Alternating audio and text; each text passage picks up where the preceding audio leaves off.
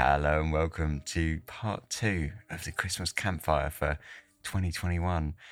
It's a little bit later than I had planned. I ended up spending a little bit more time with my family than we sort of planned for, but yeah, it was nice, had a nice time. I hope you had a lovely Christmas and New Year. And whilst I can sort of still just about get away with saying it, Happy New Year. I'm looking forward to podcasting for another year, hopefully in your company. So yeah, Happy New Year to you.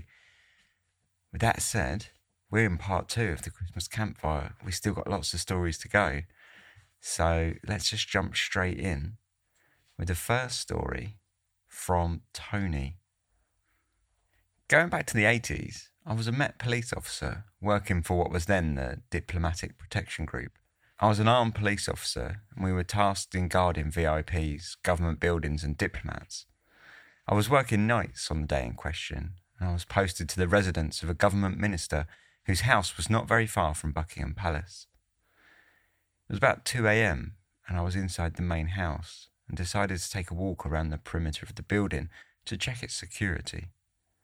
At the time in question, we were on a heightened state of alert.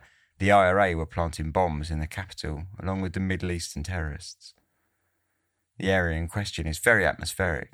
It was gaslit and was used for filming TV and movie costume dramas, Sherlock Holmes and the like. I opened a heavy front door and was somewhat surprised to see a young boy standing just back from the doorstep.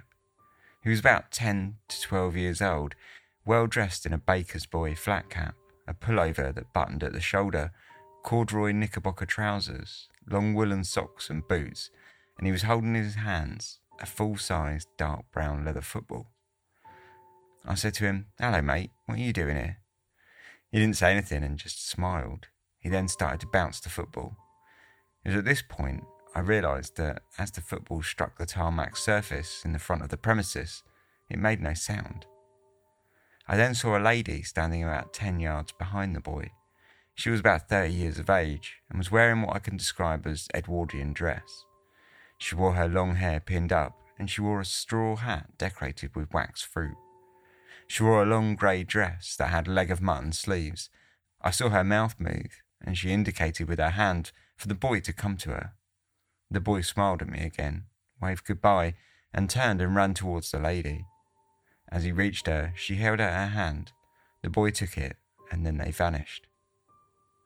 I don't know what happened that night. Was it a time slip or ghosts? I don't know. I immediately asked my control by radio for a time check, which, upon receiving it, I confirmed it with my watch, so I definitely wasn't dreaming.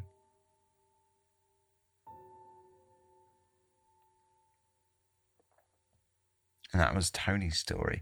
I like to kind of think that sounds a bit like a time slip or something, because time slips are great. I'm very much in for stories of time slips. And I think sometimes they can be even more intriguing than ghosts. And somehow, I feel like they're slightly less scary for the experiencer. But I'm not sure if that's the case. I'm not sure if I experienced a time slip, I'd be any less scared than if I saw a ghost. But I feel like, in a way, like the time slip, I don't know. I think because the entire atmosphere of a place changes and you get, you know, it's somehow less personal in a way, or less kind of, sort of focused upon like you and that one other entity.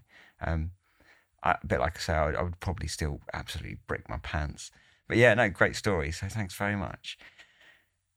The next one comes from John, who said, "When I was in my late 20s, I lived in this old house on a street called Ebenezer Terrace in Dublin. And to set the geography straight, that's the capital of Ireland," which is good that, yeah, good that you set that straight. Now, this old house had a bit of a peculiar history.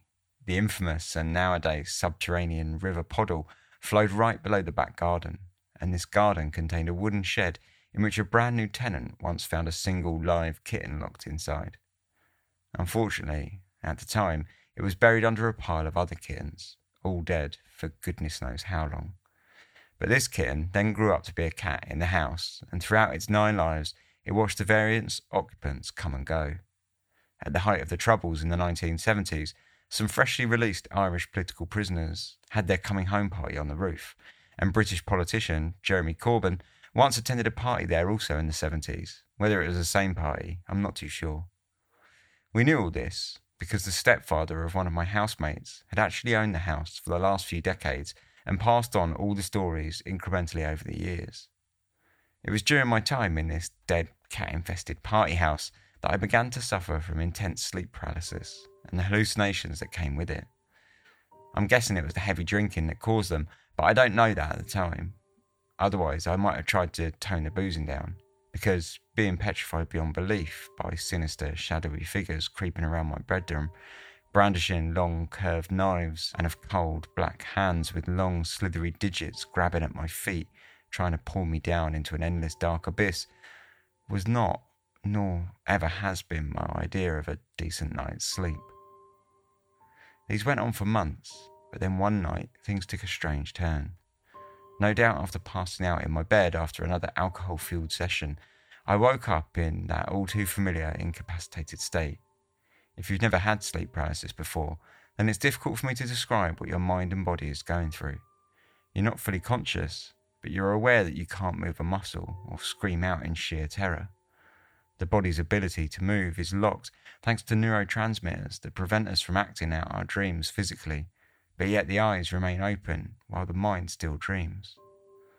I lay there awaiting the inevitable ominous characters to once again intrude upon the once safe space of my generously sized bedroom, as a tall, thin girl dressed in a white gown with thick black hair covering most of her face materialised by my bedside and began to stare at me. Little segments of her eyes were visible through the strands of her mottled hair. She stood there motionless for a few seconds, not saying a word, looking like something out of a Japanese horror film, whilst I thought to myself, here we go again.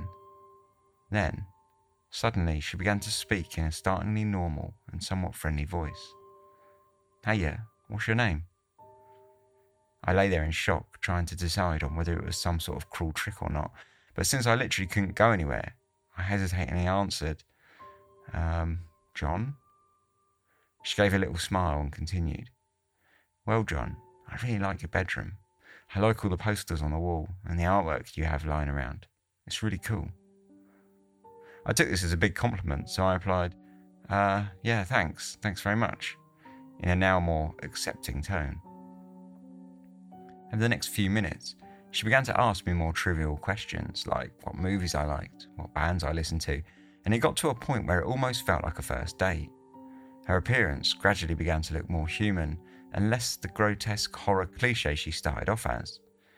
She was talking so much, I couldn't even get a chance to ask her about herself, and the fact that my body was still frozen didn't help my sociability. I was just starting to really warm to her before she told me, I have to leave now, John, but it was really nice talking to you. Maybe I'll see you again sometime. I felt disappointed. Yeah, it was really nice meeting you. What's your name, by the way? I inquired, and actually contemplated following up by asking for her phone number. It's Rosa, she said with a smile, and then she took a few steps back and seemed to dissolve into the air. It felt like when you're having a nice dream about kissing a girl, but she disappears just before your lips can meet, and then it was over, just like that. I fell straight back into a dreamless sleep.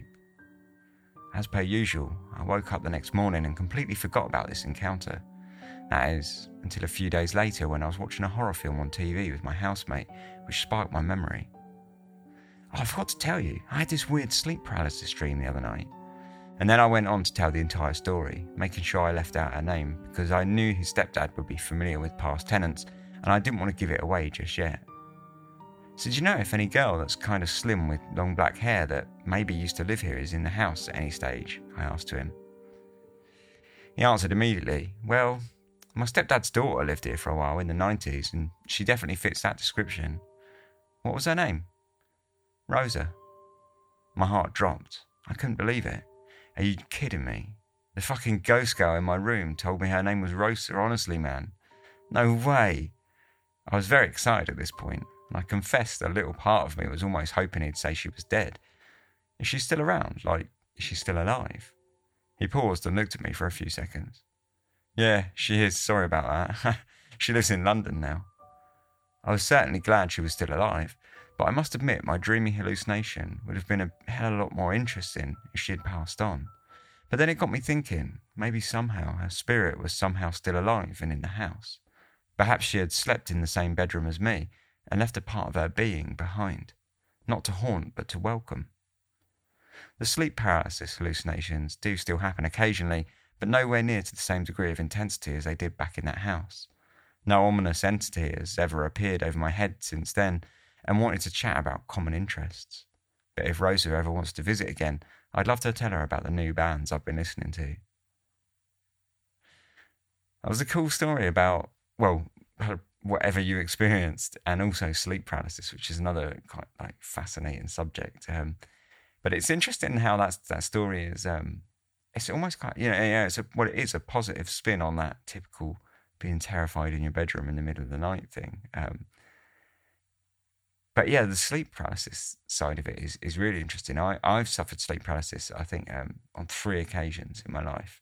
Well, I had a bout of suffering sleep paralysis that I actually ended up having to go to the doctors for, because I thought I was going mad. And I literally thought it got to that point where I felt like I was just losing my grip on reality, because every night I'd go to sleep and this was quite weird. I slept on a futon at the time. It was back when I was just after a student, and I was living in a shared house, and I had this futon that was just laid on the floor. So you're really low on the ground.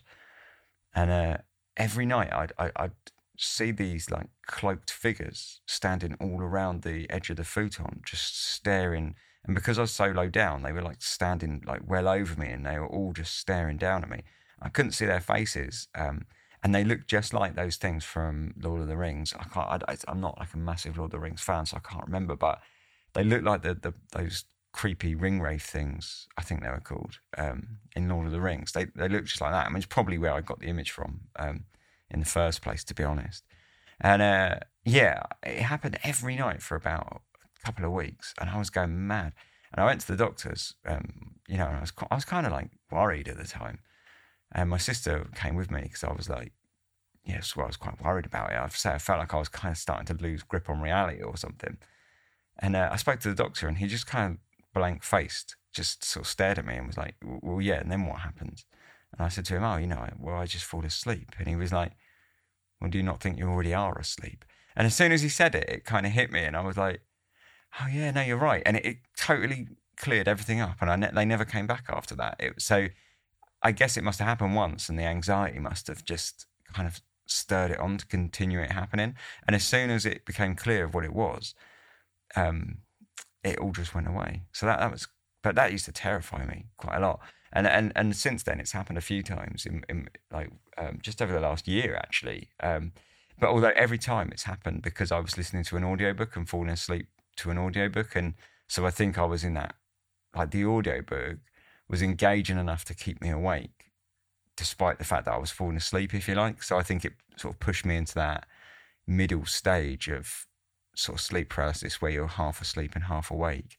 And they were always just the classic kind of, I woke up with something standing over the bed. The first time, it was standing over the bed and reaching towards my throat, and I was I remember just being really trying to scream, and I just couldn't get it out. And then eventually I kind of went, and just woke myself up. And then instantly felt really silly for sort of screaming at the top of my voice at 3 o'clock in the morning or something. But yeah, no, definitely. Anyway, long stories short, sleep paralysis, really terrifying, yeah. Anyway, enough of my waffling. Let's crack on. Next story is from Jane from Australia, which is cool because it's always nice to be international, isn't it? Jane says, I live in Tasmania, Australia, which is a pretty gothic, ghostly place due to all the colonial brutality towards convicts and First Peoples. A few years ago, I was doing my face-to-face final exam to qualify as a GP and staying in a hotel in Launceston. I think it's Launceston. I was staying in a hotel in Launceston that had been developed from a convent. 2 nun cells had been knocked together to form each room. I was a little tense due to exam stress. I hopped into the bed, turned out the light, and said to my husband, Well, at least there are no creepy nun ghosts in here. As soon as I said it, the light turns back on by itself. I aced the exam, despite being too terrified to sleep. More recently, we moved into a beautiful 1897 house in Hobart. I was upstairs sewing my 20-month-old daughter, and no one else in the house, about 2 p.m. She looks to the other end of the room and says, "Who dat there, mummy? Who dat?" I shakily say, "There's no one there, darling." "No, that person there, who's that?" Then she loses interest. I slowly recover my heart rate. And no further creepy things in the house for a few years, but our dog is not keen on that room. My parents stayed over and slept in that room. Dad had a nightmare and he flailed around, as he does occasionally, and my mum hits him awake and he was worried that he'd hurt her. Apparently, there was a young woman with a long dress and a veil covering her hair, standing on my mum's side of the bed, saying, "It's all right, Peter, it's all right." Then, just last week, he woke up in the night and went to the toilet, and he saw a large vase of yellow flowers in the middle of the room, moving slowly to the door. He doesn't believe in ghosts, and he's not suggestible, and neither am I. I suppose, on the bright side, there doesn't seem to be any malign presence. That's really weird. I've definitely had a thing with the animals. My dog has definitely, like how you said your dog's not keen on that room, I've definitely had that thing where my dog, and even my cat, for years just suddenly perks up and starts staring down my hallway. So I live in like an apartment. It's like a one bed apartment. It's got like a lounge and a bedroom and a kitchen, and then there's like a hallway that connects them all, but the kitchen's at the far end, so it's kind of longer than it is square, if you like. So this hallway just goes right down to the far end of the flat, and it's quite long and dark, if you know, and during the night there's no lights on, and my cat and dog both sit there and stare down that hallway at times, and it's just really freaks you out, doesn't it, when your animal does that? Like my dog, well, I've said like both of them really, but the dog more so, because the cat, you know, you call the cat and she ignores you anyway because it's a cat, right? Like, but my dog, you know, if I call the dog, generally speaking, even if he doesn't come to me, he'll turn and look at me. But sometimes you can see his attention is really captivated on something down this long, dark hallway. And I live by myself, so it can be, you know, it's like, oh God, when I see it, it just makes me like, it always makes me feel somewhat uneasy. But anyway, getting back to your story, I thought it's really interesting you saying about, you know, the yellow flowers in the middle of the room. What I don't get from this story, and I'm not sure, it's probably implied and I'm probably being a bit dense, but were the flowers like an apparition, or were they in the room already and they were just moving? Which is no less creepy, you know, if flowers were like levitating across the floor or whatever, that's no less weird. But yeah, that was what strung to my mind, because it was an apparition. That's even more weird, and definitely sort of feels almost like the 1930s spiritualists and stuff. That's the sort of things that they used to sort of see and do. But anyway, thanks very much for your story. Next one is from Sarah. And Sarah wrote, I lived in a house in rural North Carolina from 2013 to 2018. The main part of the house was built in the early 1950s, with two additions added in the 70s and the 80s. Many strange things happened in this house over the years that I lived there. When I first moved in, my then boyfriend and a friend moved in with me as roommates. I'll call my boyfriend Shane and my roommate Marcy. Strange things started to occur about a week after we were settled into the house. I'm a bit of a paranoid person, so I'm very particular about doors and windows being locked, especially at night. One morning I woke up to go to work to find the back door wide open. My boyfriend Shane had left about an hour before this, and the house was rather drafty. I assumed that he'd not closed the door all the way and the wind had opened the door back up. I sent him an angry text message, reminding him to make sure to close and lock the door whenever he left. He replied saying that he knew for a fact that he had not only closed the door, but deadlocked it before he left. We had a brief argument about it, but eventually I let it go. The door, seeming to have opened itself, made me anxious, and I remember checking and rechecking multiple times that night that I had indeed locked the doorknob and deadbolted the door. The next day, I didn't have to go to work and looked forward to sleeping in. Shane abruptly woke me up early, which irritated me until I realised how panicked he seemed. He dragged me out of the bed and into the kitchen, where the back door stood wide open again. We were both bewildered and frightened. My roommate had gone to visit her family the day before, and no one outside of the three of us who lived there had keys to the house. Shane left for work after assuring me that it had to have been one of us sleepwalking or something. I didn't feel satisfied with that explanation, but again, I let it go. Finding the door wide open became a weekly occurrence for us over the next few weeks. One day, when I woke up feeling a little irritated and found the door open as I left for work, I said loudly in an annoyed tone, "Will who or whatever keeps opening the door, please just stop. I'm concerned for our safety." None of us ever found the door mysteriously open again. Another strange thing happened during this same time period of the seemingly self-opening door. I noticed whenever I was alone in the house, I'd hear what sounded like a radio or TV left on in the area of the house I wasn't currently in. For example, if I were in the back of the house in the master bedroom, it sounded as if a radio or TV were playing in the front of the house near the kitchen, despite there being no radio or TV in that part of the house. The sounds were always people talking, as if the news were being reported or an interview were taking place, not music. When I would go into the kitchen to investigate, the sounds would suddenly seem to be coming from a part of the house that I'd just left. I thought myself a little crazy and wrote it up to hearing things, and I didn't mention this occurrence, which happened a few times over a period of several weeks, to anyone. One day, my roommate Marcy and I were folding laundry together and chatting as roommates do. Marcy casually said to me, "The weirdest thing happened to me the other day. I was doing homework in my bedroom while you and Shane were out for dinner, and I could swear I heard a radio or something playing in the kitchen. And when I went in there, it sounded like the noise was coming from your bedroom, so I went in there. Then it was like it was coming from the living room or kitchen again. It was super weird." I had told her that I'd experienced the same thing and called my boyfriend to ask if he had. He told me that he'd indeed experienced the same thing, but didn't want to tell me because I'd been so freaked out by the door opening itself. Interestingly, my brother and sister-in-law now live in the house, and my sister-in-law told me that she had heard the same radio or TV-like sound whenever she was alone in the house. No one ever heard this noise, while someone else was there in the house with them. Another strange occurrence happened regarding a photograph of me. I had two pictures of myself in a single frame, one of me as a baby and another of my senior picture. These photos hung above a dresser in my master bedroom, along with two other frame photos. I noticed one day that the frame and pictures had disappeared. Sometimes my cats would knock down the frames when they jumped up on the dresser, so I looked behind and underneath the dresser expecting them to be there, but they weren't. I looked all over my bedroom and could not find the frame or photos anywhere. I assumed that maybe Shane or Marcy were playing a practical joke on me, and when I asked them about it, they both swore they hadn't done anything with the frame or the photos. About 3 weeks later, I was in the master bedroom, which had an attached bathroom, cleaning. I had just made the bed and finished up in the bedroom, so I moved on to clean the bathroom. 20 or so minutes later, I came out of the bathroom. To my surprise and confusion, I found my senior picture, not the frame or other photograph that had been framed with my senior picture, on the edge of my just made up bed.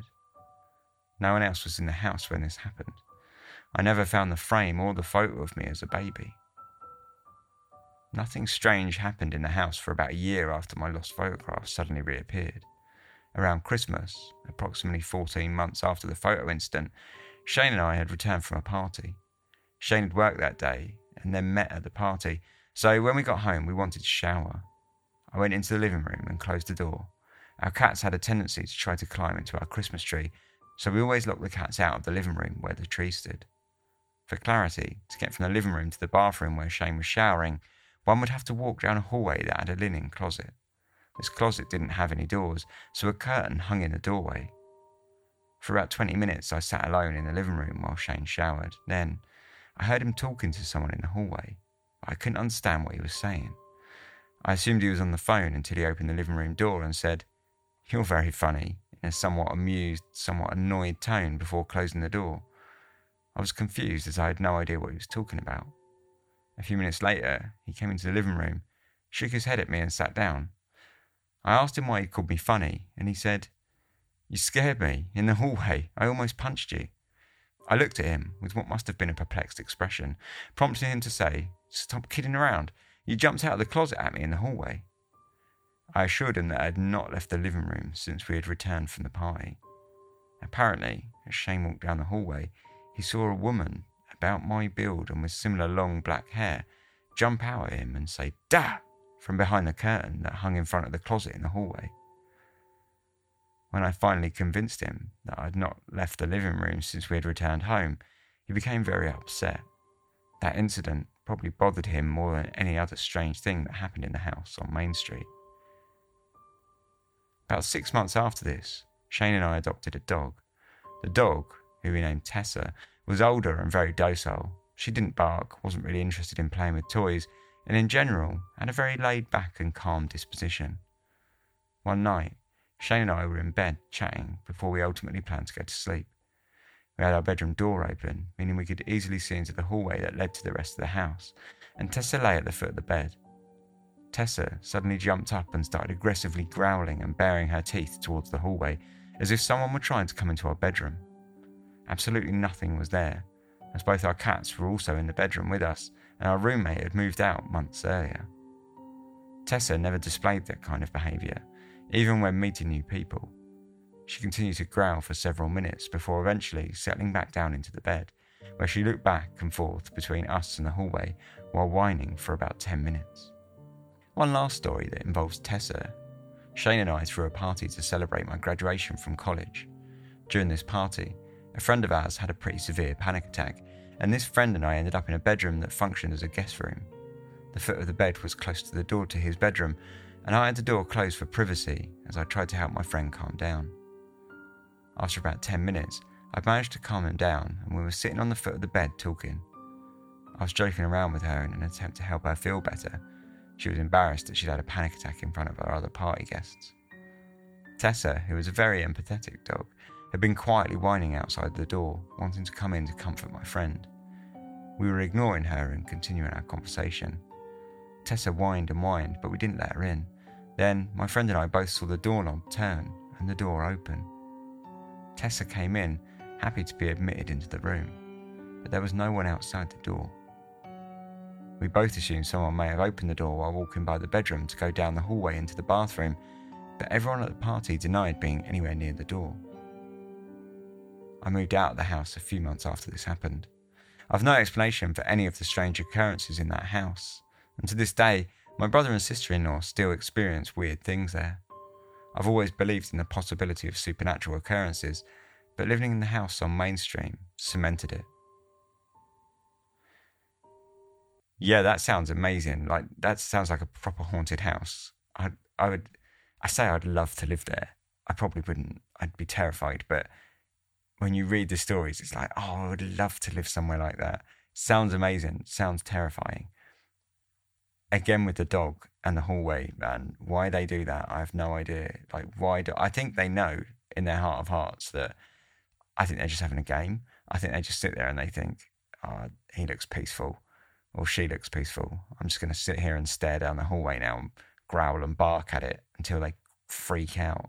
I'm fairly sure that's their plan. But I know that feeling. I said the rest of your story was pretty crazy, but I can't really relate, but I definitely know the feeling of being freaked out by the dog. And it's, pretty unnerving. Next story comes from Arlo. And Arlo says, I'm no writer, so I won't be upset if this is too rambly and long to read out, but I did live in a haunted house, so thought it might be of interest. Absolutely. While I don't believe in ghosts or demons, and I've found a rational, natural cause which seems to explain at least some of these events, that's boring. So here it is, as experienced at the time. When I was about 13, my family, mum, dad, two younger brothers, myself, and our menagerie of pets moved into a bog-standard terrace house in Sheffield. There was a framed certificate hanging on a wall at the top of the stairs, stating that an exorcism had been performed on the house. Being a non-religious family, this didn't worry us, just made an excuse for lots of jokes about the place getting repossessed because the priest was too busy lifting weights, running and otherwise exercising, and forgot to pay his mortgage. The back room of the ground floor was originally my parents' bedroom, but a rearrangement soon took place when the windows started to scare them. They would suddenly get a strong feeling that something evil in the window, actually inside the glass, was watching them, and it was something unspeakably terrible, worse than anything you can imagine, a demon or something like that.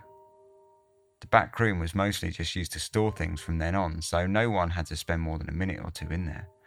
We eventually admitted that we had all experienced the devil in the window, as it was a fairly regular occurrence, in fact.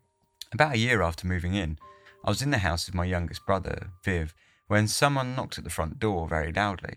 It made us both jump, because the dog usually barks his head off at anyone going into the front garden, including us and people who spent a lot of time at our house. But this time, he hadn't made a peep. The only exception the dog usually made was the dandelion man, who collected dandelions, dock leaves, etc. from our overgrown garden. We assumed he was a witch or something, because the dog never barked at him for some reason.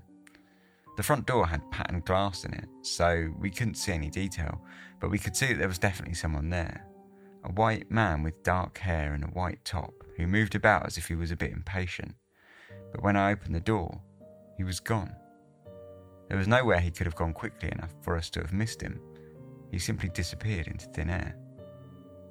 For the next few years, we saw this man wandering about the house, usually in the first floor hallway or on the stairs, wearing all white or all black. We would see him go into a room only to find the room empty.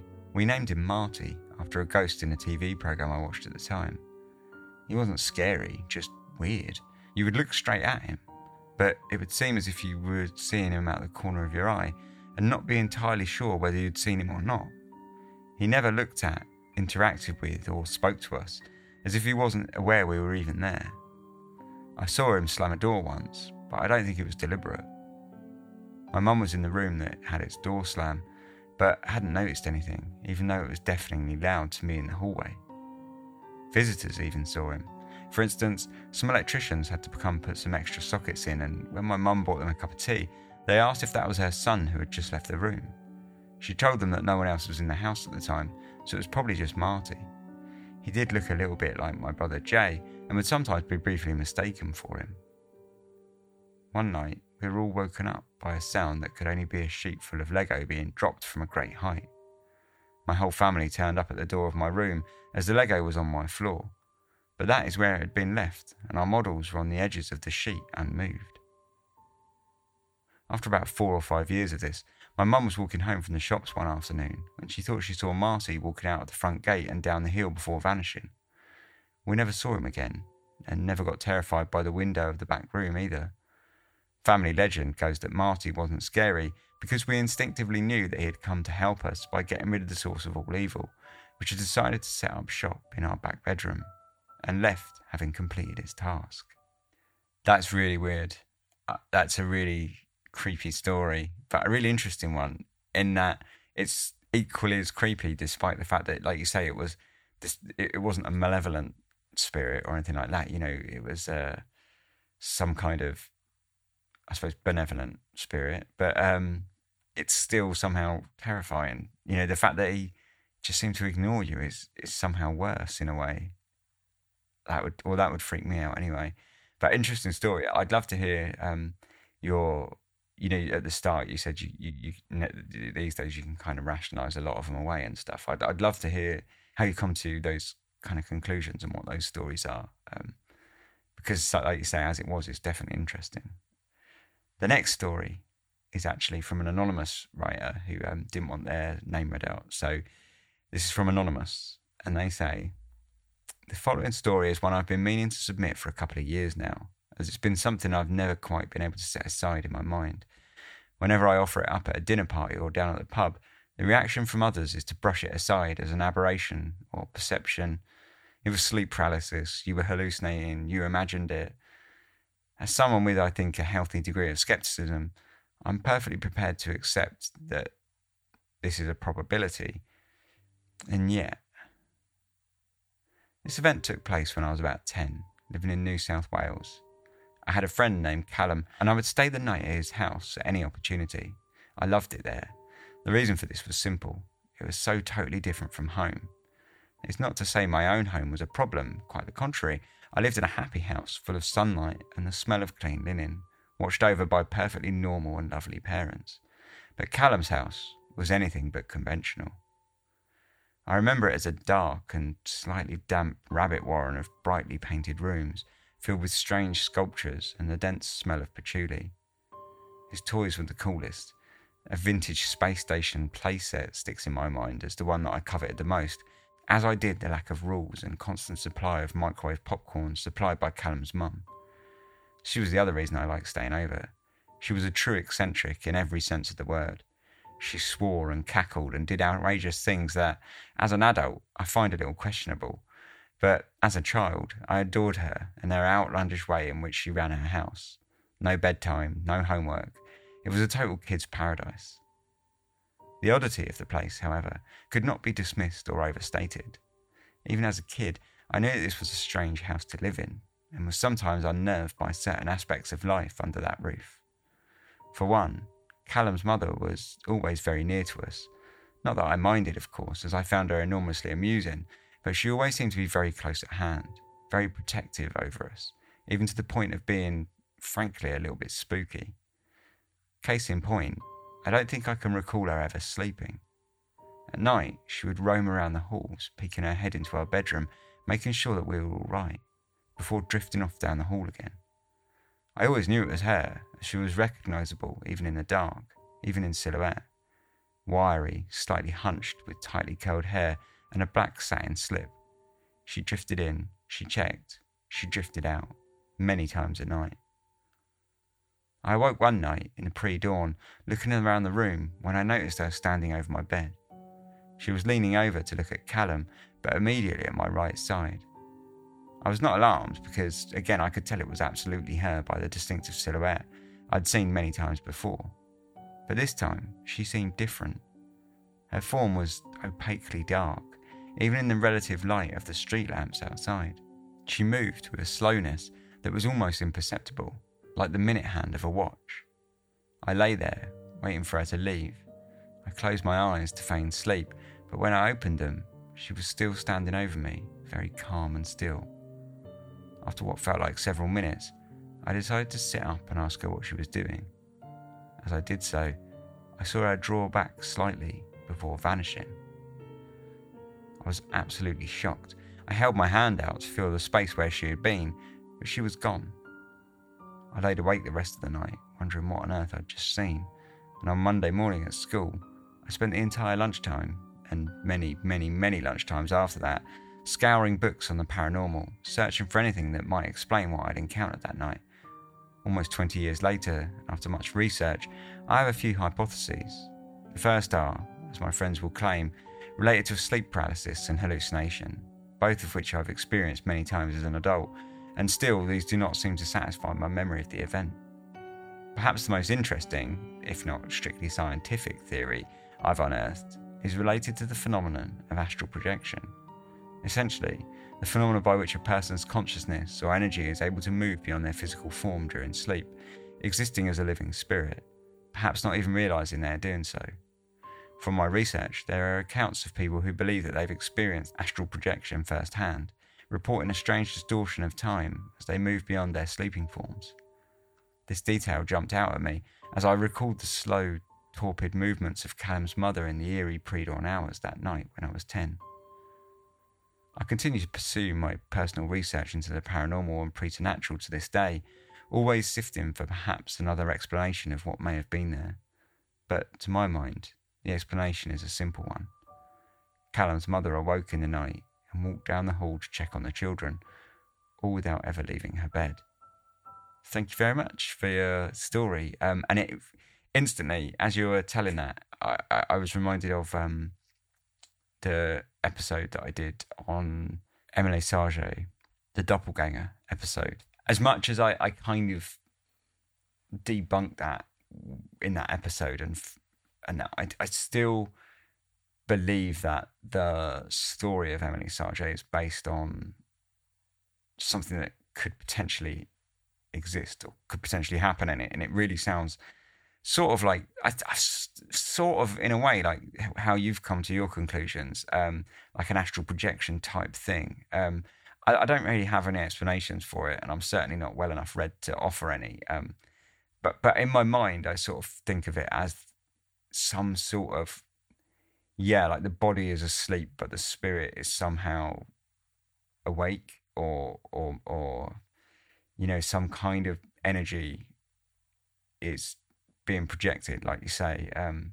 Again, it also reminds me a little bit of the Ben and Dante episode where they were sort of spiritually projecting themselves in their sleep, which like kind of like your friends were saying, you know, it's kind of written off as a hallucination now, and there is sort of some evidence to suggest that they were rubbing sort of hallucinogenic ointments on their skin and stuff. But it's really interesting because I say these things like I sort of believe them, but I'm very skeptical. But I guess I'm in that sort of similar ballpark of you where you're kind of skeptical and healthy so, and you try to look for the rational explanation, but you're always kind of open to that idea that something like that might possibly exist or something, you know, like so I'm very agnostic in a way.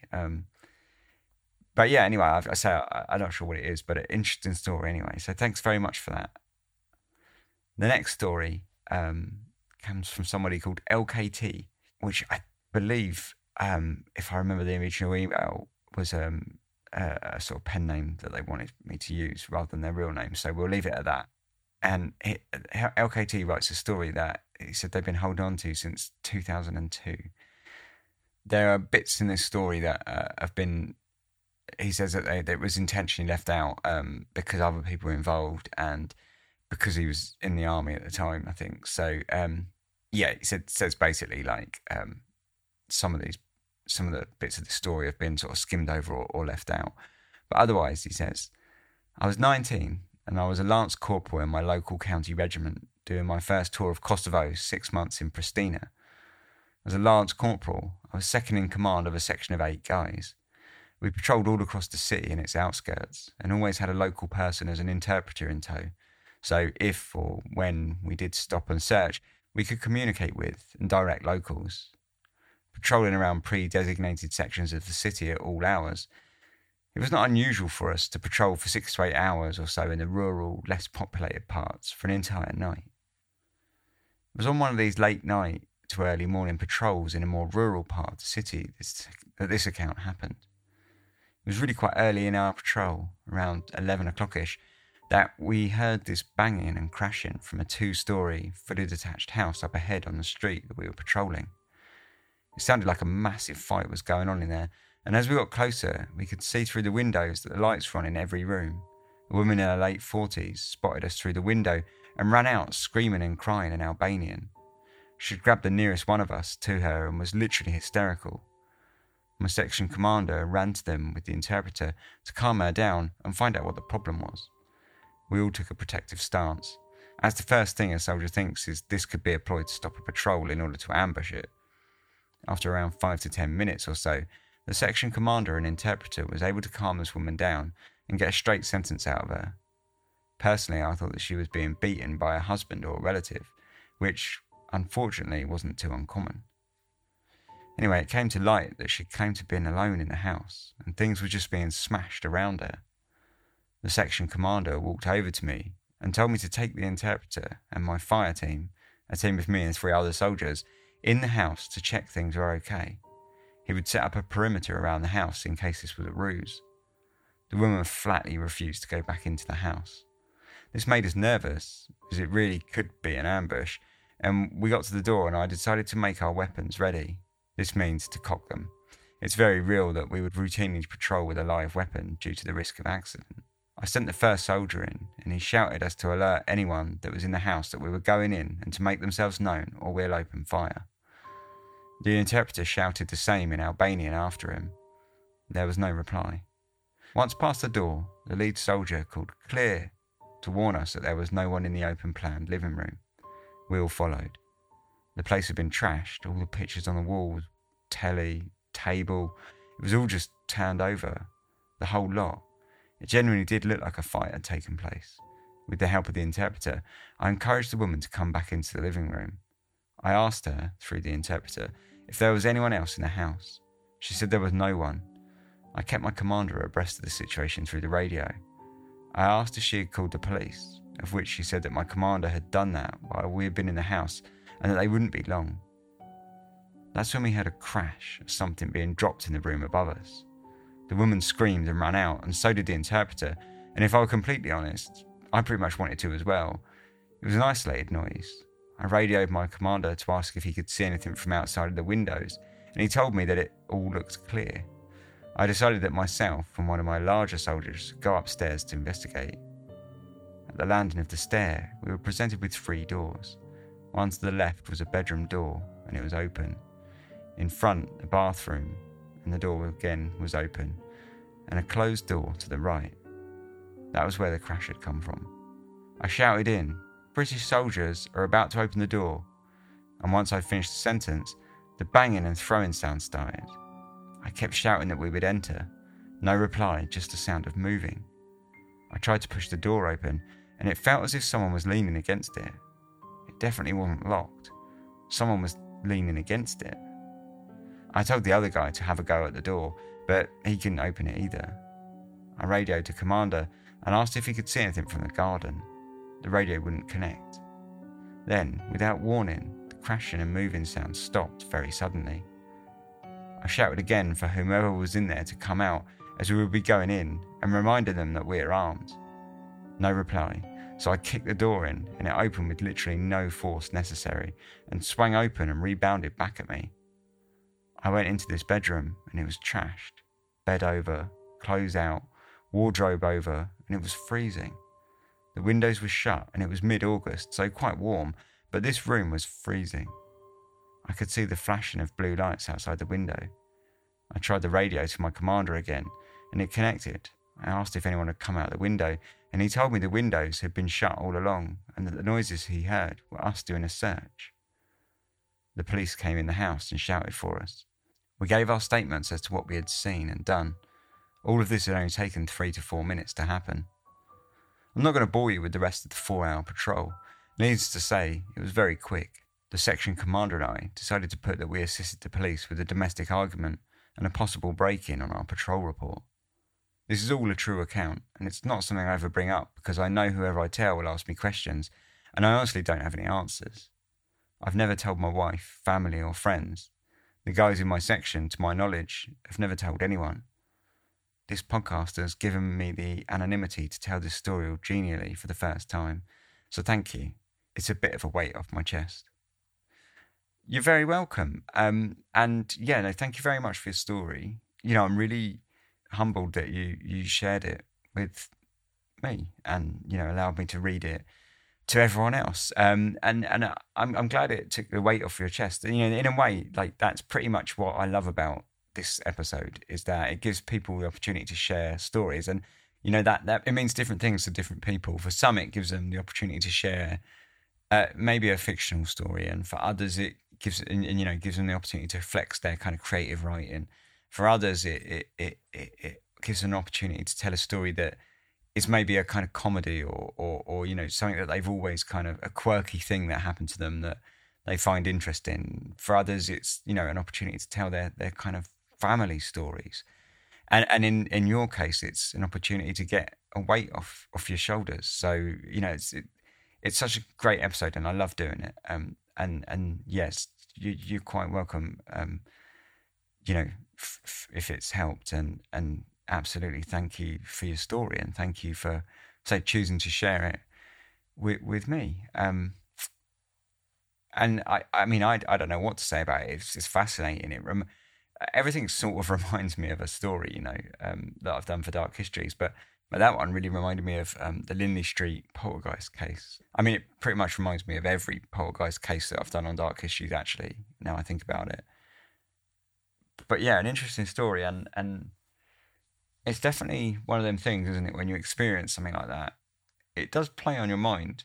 Like I say, I've always had that ghost story that, or, you know, the story that I can't explain, that I've told a few times on the podcast. I think it was in the very first ever Christmas campfire that I told the full story. And like now, you know, I'm middle-aged, and it still plays on my mind as to what it was, because I can't quite put my finger, you know, I've never been able to completely explain it. So it does play on your mind, doesn't it? Unless, you know, and it is good to tell people. So yeah, like I say, I'm glad it helped, and just thank you very much for sharing. It was a great story, and one that if I'd have been you, I would have crapped my pants. So our next story is our last story. It comes from Sam, which Sam says happened sometime in his late teens, around about the late 90s. It was dusk, and a friend of I had been walking around on the hills. We descended into the woodlands of Healy Dell, an ancient woodland, now a nature reserve, near Rochdale in Lancashire. As we walked deeper into a remote part of woods, we became aware of a strange atmosphere and a kind of weird mist in the air. It was like stepping into something from a film. Everything seemed to take on the feeling of a surreal stage set. Reality felt fake in some way. This derealization phenomena is something I've experienced during other paranormal events, strange yet familiar and indeterminate. Both me and my friend went into a strange, playful mood, both exploring the wooded area in a childlike, dreamy, almost intoxicated manner, him going one way, me going the other. I became aware of the sound of voices, like children's voices. They seemed happy and cheeky. I followed the sound, concentrating on it until I came to a stream, and it was then that I realised that the sound of the voices was coming from the stream itself.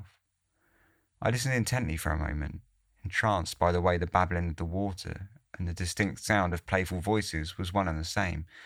After a short time, I called to my friend, who was some metres away, enthusiastically but in hushed tones, telling him to listen to the river. We both knelt down quietly, paying attention to the sound, but before I had time to ask him what he made of it, we both caught sight of something on the other side of the stream. This part of the story is quite hard to describe. We both silently watched as a group of lights, maybe 7, danced around before us on the other side of the stream. They were animated and seemed strangely intelligent, dancing around and interacting with each other.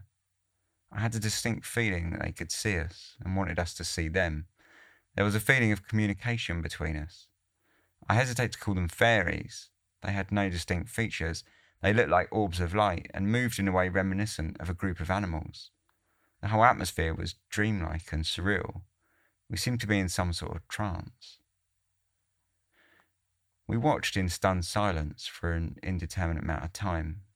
Eventually I became unnerved and said that we should leave. I'd half remembered local folktales of fairies taking people away, and I thought it best to get out of there. Although, looking back, there'd seemed nothing malevolent about the encounter, and the folktales that I'd heard never struck me as frightening, or true even. We retreated, made our way up to the bank and out of the tree line, and into the fading light of the evening. The strange, intoxicating feeling lifted as quickly as it came, and we sat on the hillside exchanging only a few words in a kind of bewildered shock. As we sat there in that state, a small white feather drifted down beautifully from side to side before our eyes, eventually landing softly on my friend's knee. It so totally absorbed our attention that we were again in a kind of trance or stunned catatonia. Reality seemed somehow fake or like a play of some kind. We related our story to friends the next day, and a group of us went back to the spot, but the atmosphere felt normal and mundane. There was nothing strange at all. It all seemed quite absurd. An enthusiastic friend even brought a camera along. Before and since this experience, I've had many mystical and paranormal experiences, some of which have been utterly life-changing, but this one seems relevant to share as it's more of a story of place and involves other people. Coincidentally, over the past few years, I've taken to going back to the same spot around Christmas time to recognise the event, a sort of ritual, giving thanks for such a strange, beguiling encounter, whatever it was. And that's my story. 'Tis most true and faithful. Thanks very much. And it's a cracking one to finish on because it's a little bit positive, isn't it? It's an interesting story, and it reminds me a bit of taking LSD. But no, it really reminded me of like stories of fairies, like you're saying. When I remember the first time I was reading through your story, and before you said fairies, I was like, man, this sounds like some sort of Feywood or something. Like, definitely sounds like something out of Dungeons and Dragons and some sort of weird kind of fairy experience. And then, yeah, you mentioned the fairies, and I was like, there they are. But a great story, I have absolutely no explanation because those sorts of stories get very surreal and psychedelic. So yeah, thank you very much for writing in and sharing it with us. So thank you very much, everyone, this year for your stories. Up until now, I probably haven't emailed you back to say thank you. just because I like to get the episode done, but I will get back to each and every one of you, just to sort of just send you an email back. But thank you very much for your stories, and thank you for sharing them, and thank you for listening and being a part of the Christmas campfire again, and you know, just making it such a great episode. Thanks everyone, sort of people, everyone who wrote in, and everyone who listened, and everyone who shared the stories. Yeah, it's just a great episode, and it's definitely my favourite of the year. So thank you very much. Definitely going on the tradition of building year on year. So thanks very much for that. Anyway, I'm going to stop rambling. Thank you very much for listening. I hope you had a great Christmas and holiday period. Happy New Year. Cheers. Sleep tight.